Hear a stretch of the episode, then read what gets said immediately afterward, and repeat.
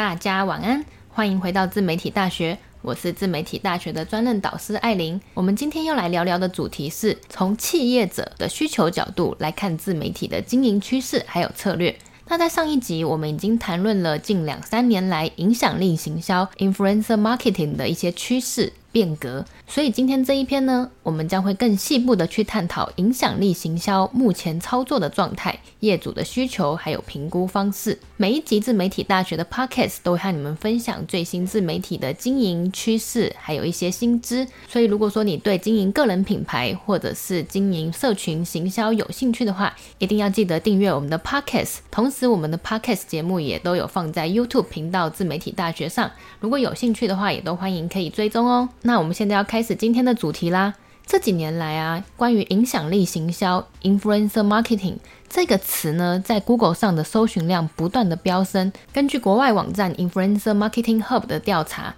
在二零一五年，这个词它每个月的搜寻量只有三千九百次，到了二零一六年，马上翻倍到六千多。到了二零一九年，influencer marketing 的搜寻量已经达到了七万次每一个月，而且二零二零年有机会上看十万次的搜寻量。这个可以让我们知道说，关于 influencer marketing，我们中文翻成网红行销或者是意见领袖行销，这个的趋势，不管是在台湾或者是在全世界各国，都逐年大幅的攀升。因此，针对这一块，我们有六大点的洞察发现，可以在这里和你们分享。首先，第一点是。小型意见领袖的崛起，过去要成为一位明星，对大多数人而言似乎是遥不可及，而且可能还要过五关斩六将。只有少数极为幸运的人能够被发掘到大红大紫，大部分的人都觉得那是离我们非常遥远的地方。但随着现在网络时代的来临，有影响力的人从过往的超级巨星转变成小型意见领袖。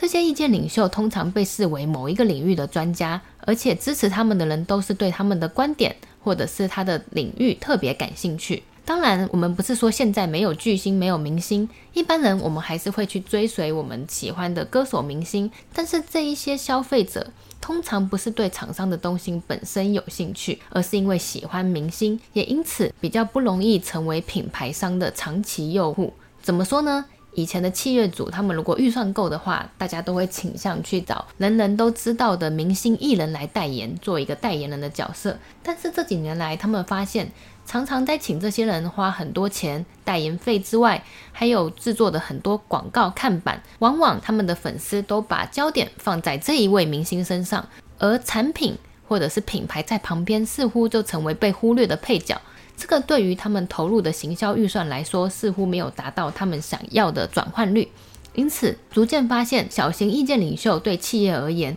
在于曝光还有销售转换率，似乎比这些明星还要高上许多。所以呢，大部分的企业将投注百分之十到三十趴的行销预算于网红行销。根据统计，访问一千多家的企业主，在二零二零年，他们有多少比例的行销预算会想要放在 influencer marketing，就是网红行销的身上？发现大部分的企业逐年提升他们的行销预算，并且在二零二零年会拨到十到三十趴，甚至到四十趴左右的预算在网红行销。问卷中有八十四 percent 以上的人都表示，他们这两年来也增加了在社群媒体中产出内容。所以很明显的。大部分的企业已经意识到，大家对线上内容的需求提升，随之增加的内容行销策略。值得注意的是啊，这些线上的内容的增加，必须是由意见领袖代替品牌商发声，而非这些品牌商自吹自擂、自卖自夸。在这个部分，有高达九成的企业认为网红行销是具有效益的。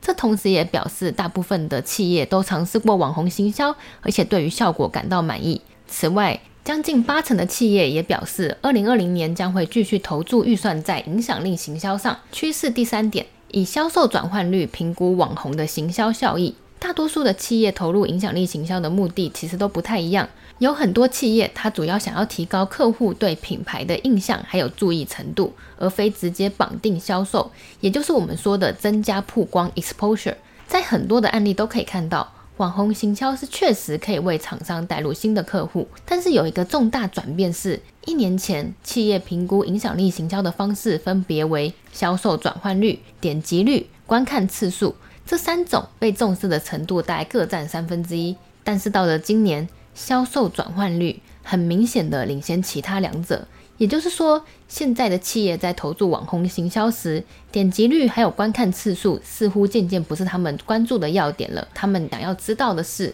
这个网红行销它到底能不能直接的提升我的产品的销售转换率？所以，大部分的企业都已经开始建立出一套评估投资报酬率的行销成果方式。有四成的企业认为，现在他们评估这个行销成果是好是坏，已经变成成功转换了多少销售量。这个代表的就是，如果你是网红，或者是如果你是意见领袖，在接厂商案子的时候，很多意见领袖或者是网红，他们会只注重曝光，所以所做的内容可能不一定这么直接的是 TA，是 Target Customer，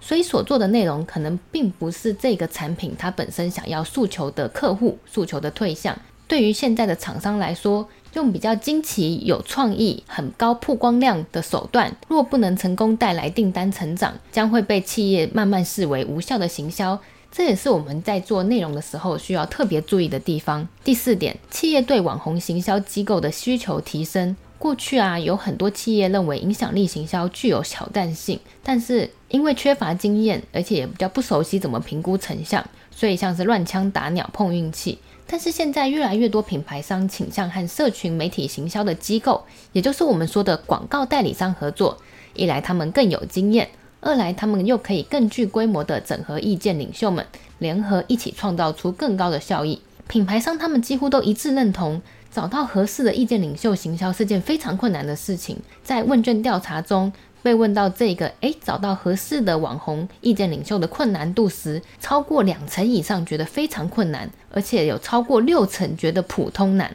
所以，如果厂商没有长期关注社群媒体，那么对他们而言，在茫茫的网红海里面找到合适的意见领袖是非常具有挑战性的事情。因此，整合网红行销机构在这一个 influencer marketing 的产业链中，会持续扮演重要的角色。第五点。粉丝黏着度会是网红行销的最佳利基。对于企业来说，他们在规划网红行销的时候，会挑选意见领袖的粉丝群与自己想要的客户特质相似，而且价值观也要一致。还有，网红跟粉丝间的互动关系也是企业认为最具有价值的。有超过一半的受试者认为，他在考虑与特定网红合作的时候，最有价值的是他们跟粉丝间的关系、连结度还有信任感。如果这个网红的追踪者很多，但是对于他的粉丝群众没有实质的影响力，那就没有价值。所以近三成在乎与网红合作所产出来的内容，排名第三的则是网红的群众散播力。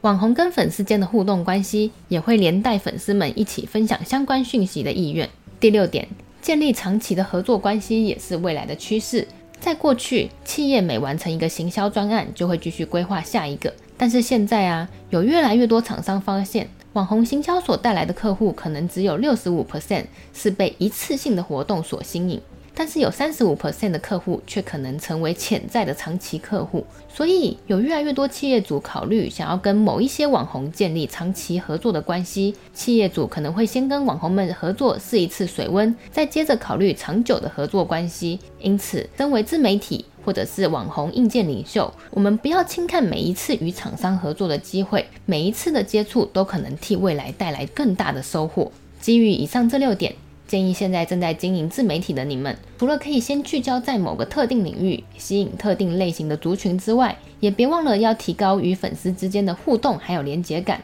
多创造可以让粉丝一起参与内容的方式。同时，眼光也要放长远，我们不要小看与每一次厂商合作的机会，并且我们努力在合作的过程中，也提升销售转换率、点击率还有观看次数，来争取未来更长久的合作关系。在网红行销的时代，除了打造个人品牌、晋升为意见领袖之外，我们也不要忽视这个产业链中其他环节的角色，像是整合者、广告代理商、经纪人、企划等等。相信不同特质的人都可以在这个自媒体时代找到属于你自己的位置，帮自己创造第二份收入，或者是更宽广的职涯走向。那我们这一集的 Podcast 就分享到这里。如果说你想要看完整的文章内容，都可以到我们自媒体大学的官网部落格，都有完整的报告书的内容。所以如果你有兴趣的话，也都可以进去我们的网站上面看哦。另外，我们自媒体大学的 Podcast 同样也有在 YouTube 上面经营频道。如果你对长期经营自媒体，想要在这一段路上持续有所学习的话，